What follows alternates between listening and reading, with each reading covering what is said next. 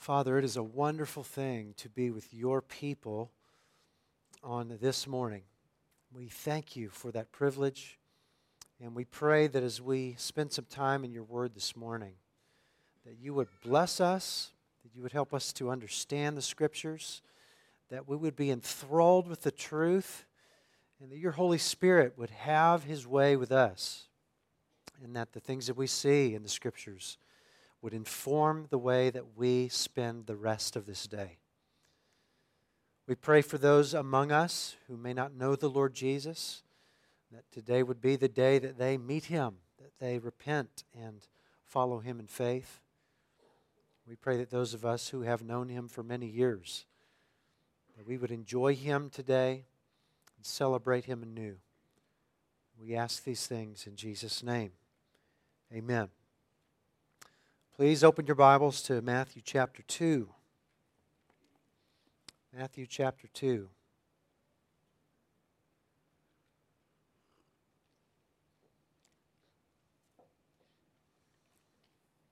Last Sunday we looked at Matthew chapter 1. Last evening we looked at the first 12 verses of this chapter.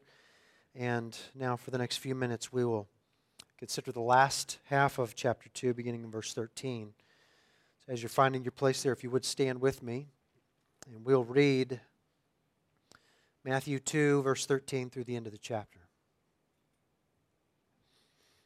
Matthew 2, beginning in verse 13.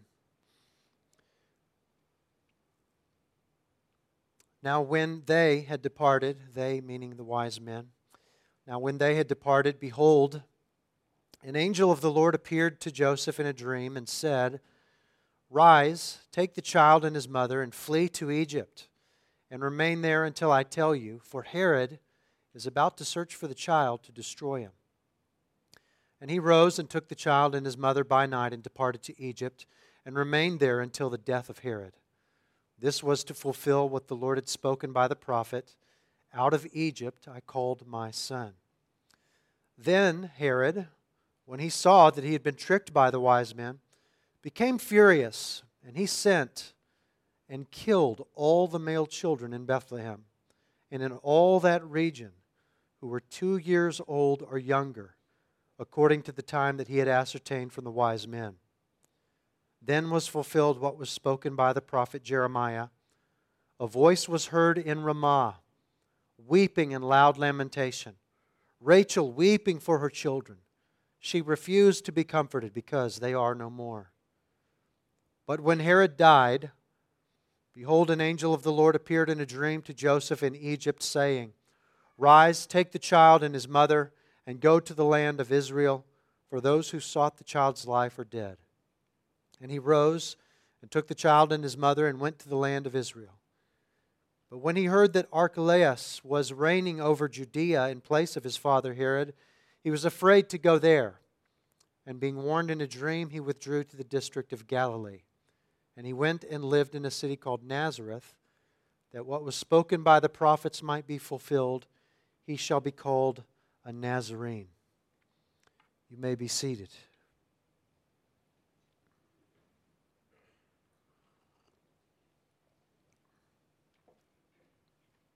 I love that we are here this morning, and, and I could tell by the way that you all were lifting your voices just now that, that I'm not alone. What a, what a privilege that we have to be gathered to worship on Christmas Day. And what a blessing to consider the coming of Christ and the great significance for our lives and, and for all history and eternity. Last Sunday in chapter 1, Jesus was presented as the with us God. And we saw that because of the, the virtue of his, his human lineage and his his divine birth and his saving work. Jesus is the Messiah. Last evening, in the narrative about Herod and his wise men, we saw that the arrival of this king presents everyone with a choice. We either worship this king or we reject him. There are no other choices. And now, in the second half of chapter 2, Matthew gives us reasons to believe. Reasons to believe. And the first of those reasons is this Jesus was providentially delivered up for us. Jesus was providentially delivered up for us. The determination with which God preserves Jesus at the beginning of the Gospel of Matthew mirrors the determination with which he propels the Son toward the cross at the end of the Gospel of Matthew. So remember that Herod was counting on the wise men to bring word back to him where Jesus was. Well, we saw last night that they were warned in a dream not to go back to Herod. And so, as the wise men were leaving, God warns Joseph in a dream by an angel Herod is going to try to kill Jesus, so you've got to take him to Egypt. What this means is that God acts before Herod does. God is acting, He's not reacting. The timing of all of these things is very crucial. God is a step ahead. Just as he did in chapter 1, Joseph does exactly as he's told. And so then we read in verse 16, then Herod. So God acts first, and then Herod acts. So Joseph gets Mary and Jesus out of Israel before Herod even knows what's going on. We see then in verses 16 through 18, you can just scan through there and see that this threat was not imagined or, or potential, but it was very real. Herod, upon learning that the wise men had tricked him, he sends and kills all the boys in Bethlehem, two years old and younger. And so now, if you look back at verse 3 that we read last night, verse 3 makes a bit more sense. Look at back, back at verse 3. When Herod the king heard, that is, he heard about this newborn king, he was troubled, and all Jerusalem with him. Why was all Jerusalem troubled? Well, they were troubled likely because they knew the lengths to which, which Herod was willing to go to preserve his own power. They knew that when Herod feels threatened, innocent people die. And in this case, those who were most innocent died. By recounting to us this horrific event, Matthew reveals to us again that we live in a world desperate for a Savior. And consider that if, if this angel had not been sent by God to warn Joseph, that Savior also would have been murdered in Bethlehem. Now, scholars estimate that because of the, the, the size of Bethlehem, there would have been as few as 20 boys living there. And when you count the, the surrounding area, could have been as many as 30 young boys, 30 young boys slaughtered simply because Herod was paranoid. But God providentially preserved the life of the young Christ from suffering that same fate. And as the, the passage progresses, Joseph continues to receive supernatural help in protecting this child. In verses 19 and following, Joseph, he has another dream in which an angel of the Lord tells him, okay, now it's safe to go back to Israel. And then he has another dream in which he's told to go to Galilee instead of Judea. And this makes now four times in two chapters in which Joseph has received special guidance in a dream. God clearly is determined to get this child to the right place at the right time. Matthew is keen to point out that all of these things are happening according to plan. If you flip back to chapter 1, verse 22 with me, verse I'm sorry, chapter 1 verse 22 reads, "All this took, took place to fulfill what the Lord had spoken by the prophet." Then look at chapter 2 Verse 15, the middle of the verse reads, This was to fulfill what the Lord had spoken by the prophet. Then skip down to chapter 2, verse 17. Then was fulfilled what was spoken by the prophet Jeremiah. Then look at the middle of chapter 2, verse 23. Then what was spoken by the prophets might be fulfilled. Now, we might think that these two chapters are indicating to us hey, look, God doesn't want this king to die. It is really important for us to keep in mind, especially on this day as we're celebrating the birth of King Jesus, it would be far more appropriate for us to say that God doesn't want this king to die yet. Turn with me over to chapter 26. Matthew chapter 26. In Matthew chapter 26, Jesus is being arrested in the Garden of Gethsemane. And verse 20, I'm sorry, verse 51 tells us that one of his disciples drew a sword and cut off the ear of the servant of the high priest. And that disciple, we can tell, thinks that he is doing a good, good thing. He's seeking to prevent Jesus' arrest. But look at what Jesus says to that disciple in 2653. 2653, Jesus says, Do you think that I cannot appeal to my Father, and he will at once send me more than 12 legions of angels?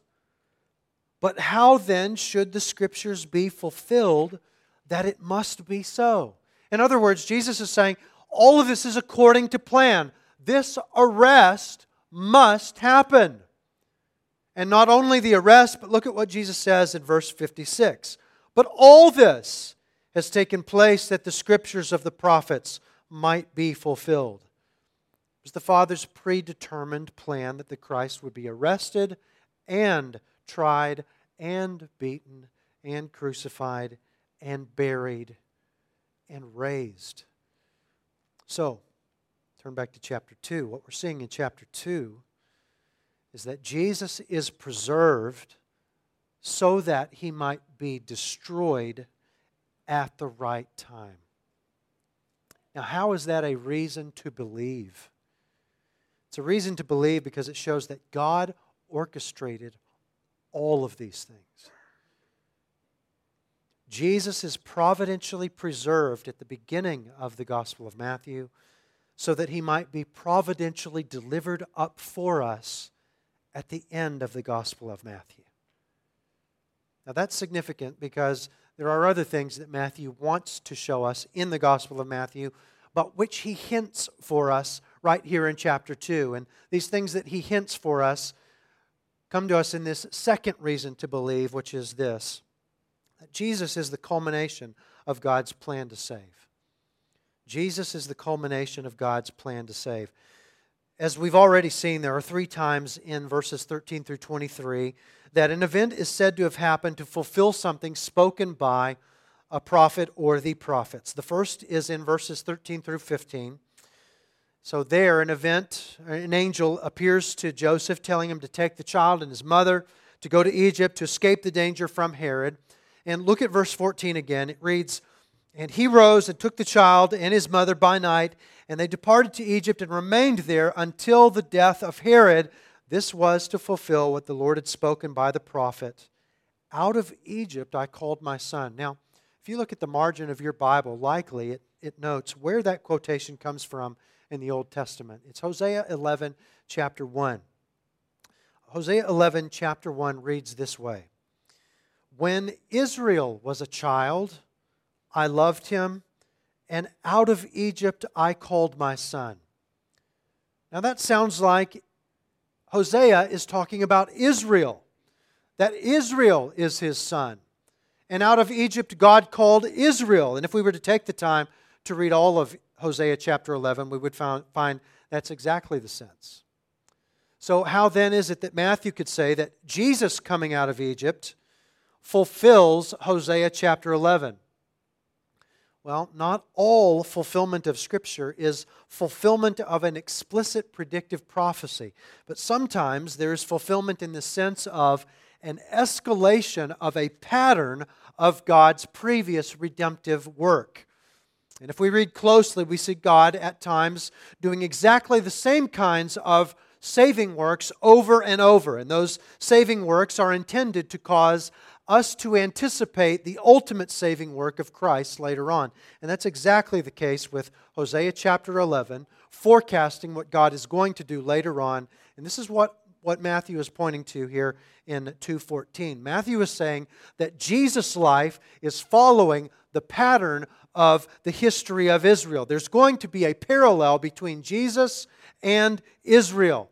Now, a natural question for us to ask is what's the point of that? Well, stay with me because this is, this is very significant. What is the problem with Israel's history? What do we find is their problem in the Old Testament? Well, their problem, illustrated throughout their history, is that they cannot obey. They cannot be faithful to God. And in these early chapters, Matthew shows Jesus obeying as their representative, obeying where they disobeyed, succeeding where they failed. So Matthew shows Jesus' life paralleling the history of Israel. So let's think briefly through the Israel's history as they were coming out of Egypt. They came out of Egypt, they went through a body of water at the Red Sea, then they went into 40 years of testing in the wilderness where they failed. Well, what does Matthew show Jesus doing in these early chapters of his gospel? Matthew shows Jesus coming out of Egypt in chapter 2, show, shows him going through a body of water at his baptism in chapter 3, and shows him going through 40 days of testing in the wilderness in chapter 4, where Jesus doesn't fail, but he succeeds. And in chapter 4, the great significance of Jesus' temptation in the wilderness is not that he quotes Scripture, but rather the great significance is what Scripture he quotes. Because every time Jesus is, is tempted and he quotes Scripture, he quotes Scripture that comes from a context where Israel fails in a temptation that mirrors the temptation where Jesus succeeds in the wilderness. For example, Jesus is tempted to turn stones into bread because he's hungry. He then quotes a passage connected to the Israelites grumbling against God because they are hungry. It's so clear that with each temptation, Jesus is succeeding where the Israelites failed. Now, why is that important? It's important because our salvation is not just dependent upon Jesus eventually dying for us, but it is also dependent upon his perfect obedience. In salvation, his righteousness is imputed to us. And so Jesus must fulfill all righteousness. He must fulfill all righteousness. It's essential in order that he might, as Matthew has already told us he's going to do, it's essential that he fulfill all righteousness, righteousness in order that he might save his people from their sins. So, in Matthew chapter 2, by quoting Hosea 11, Matthew begins to lay the foundation for the fact that Christ is fulfilling all righteousness for his people. So, as, as the context shows, God is providentially pre- preserving the life of this child. These Old Testament references are teaching us about the significance of these events for salvation. God is preserving Christ so that he might fulfill all righteousness on his way to die for the sins of his people. Now, is there also that kind of significance in these other fulfillment quotations in Matthew chapter 2? like the one in verses 17 and 18? Certainly, that's the case. Regarding this, this massacre in Bethlehem, Matthew writes in verse 17, this was this then was fulfilled what was spoken by the prophet Jeremiah. A voice was heard in Ramah, weeping and loud lamentation. Rachel weeping for her children. She refused to be comforted because they are no more. Now, what is Jeremiah referring to? there in, in his chapter, his 31st chapter. Chapter 31, verse 15 to be precise. That is where this quotation comes from in Jeremiah. He's referring to another place in salvation history where there was weeping among the people of Israel. He's referring to the conquest. There was great weeping because of all of the, all of the, the carnage of, of that event. Now, those of us who, who know the Old Testament well, when we hear the when we hear Jeremiah 31, we don't think of that carnage, but what do we think of? We think of the promise of the new covenant. Because as, as Jeremiah is, is writing Jeremiah 31, he writes of a new covenant. Now, these people to whom Matthew is writing, these first century Jews, they know not only of the promise of the new covenant, but they also know that, that this quotation in, in Matthew 2 17 and 18, they know that that, is, that comes from Jeremiah 31. They know the whole story. They know that as Matthew, um, that as Jeremiah is writing of the conquest, of that great weeping, that he follows that with, there's this great hope coming. Yes, there's this conquest, and yes, this, this horrible thing happened in the exile, but there's a new covenant coming. Now, what has Matthew done by quoting about the quoting the, the weeping and, connecting the weeping in Jeremiah 31 to the weeping in Ramah? What has he done? He has, he has connected all of these things together, and he is saying look, there is there's weeping in Ramah, There's weeping in Bethlehem, connecting these things together. He is saying, look, the, the coming of the new covenant is following behind these things. To these people who know all of this, these contexts, he's saying the salvation of God's people is drawing near.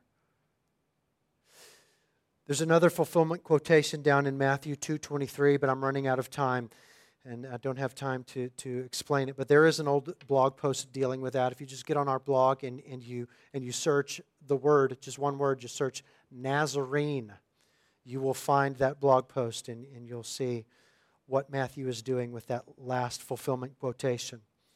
But I want you to look back up with me at the middle of verse 15 again. Verse 15 reads This was to fulfill what the Lord had spoken by the prophet Out of Egypt I called my son. Now, a more, literal, a more literal translation of that verse would be This event happened so that what the Lord had spoken through the prophet would be fulfilled. We don't typically, we don't typically understand the import of that kind of wording. There are similar statements throughout the book of Matthew showing that Christ is the fulfillment of Old Testament Scripture. But what does it mean that, that this or that happened so that Scripture would be fulfilled? Let me tell you first what it doesn't mean. It doesn't mean that God predicted the future correctly. Because prophecy is not a product of God's foreknowledge. Rather, God has, has, has told us beforehand what he plans to do. If prophecy were merely a product of God's foreknowledge, that would indicate that God is passive in history. He just, he just tells us what he foresees would happen. But, but that is not how Scripture characterizes God's word and God's work. Rather, prophecy is God saying, this is what I plan to do. And you can rest assured, assured that I will do it.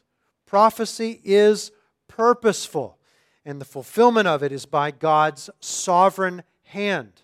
And so, what we have here is not simply that God sees what Herod is going to do, and he has excellent reflexes, and he counters Herod's actions, and then finds a convenient Old Testament reference to compare it to. No, the whole thing is working out according to God's eternal plan, not him his responding to Herod's plan. How do we know that? Because Matthew 2:15 and all these other fulfillment quotations are stated as active fulfillments. This took place for the purpose of fulfilling the scriptures.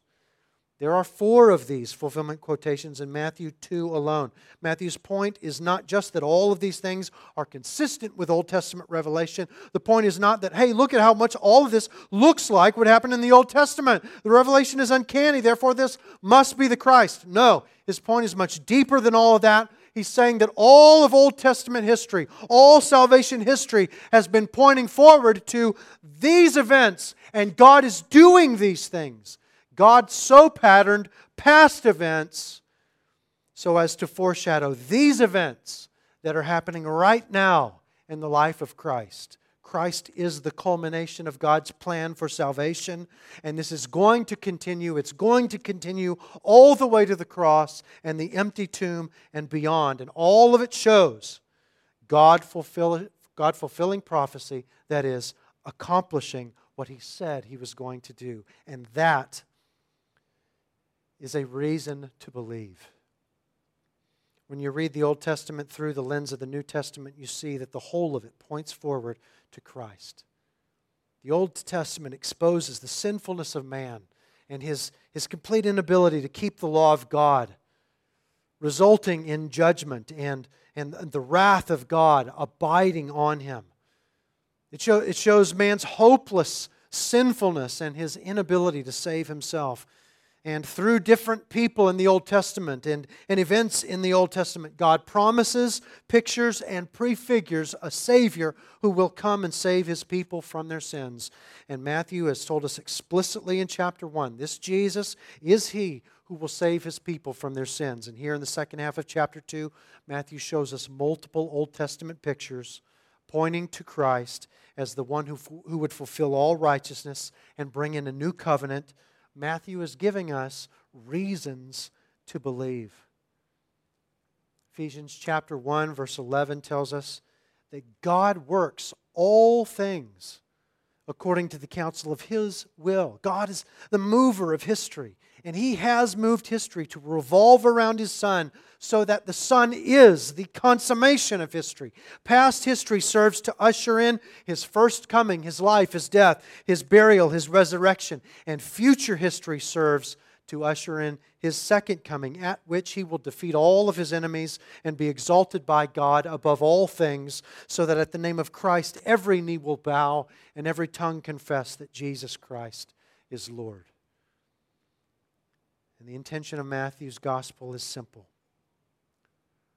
repent of your sin, surrender everything to this Christ, and trust in him alone to save you. Christ is the culmination of God's plan to save. This is the Christ. If you reject him, there is no other. Now, if Christ is the culmination, the fulfillment, the very center of salvation history, ought he not be the center of this day and of your very life? If God has moved all the events of all time for the purpose of exalting Christ above all things, ought not every facet of our lives be focused on the purpose of exalting Christ above all things. Listen to what the book of Colossians says about the preeminence of Jesus. He is the image of the invisible God, the firstborn of all creation. For by him all things were created in heaven and on earth, visible and invisible, whether thrones or dominions or rulers or authorities, all things were created through him and for him. And he is before all things, and in him all things hold together. And he is the head of the body, the church. He is the beginning, the firstborn from the dead, that in everything he might be preeminent. For in him all the fullness of God was pleased to dwell, and through him to reconcile to himself all things, whether on earth or in heaven, making peace by the blood of his cross. This chapter shows God carefully protecting his son, preventing any, any harm from coming to him, sheltering him for the purpose of crushing him at the right time, so that everyone who repents and trusts in him could be forgiven of sin, saved from hell, and reconciled to God. Now, it's possible that you may have never heard anything like this. It's possible that you have never repented of your sin. Maybe you don't even know what that means. You may not know what it means to trust Christ to save you. I would encourage you to please come and find someone after this service and ask them those kinds of questions. What does it mean to repent and trust in Jesus? Do that today before you leave this place. Now, I'm going to pray in just a moment. We're going to have a, a brief moment of silence. And during that time, let us all prepare our hearts not only to worship for the, re- for the next few minutes, but to worship for the rest of the day as we celebrate the coming of Christ, who came to die that we might live. Let us pray.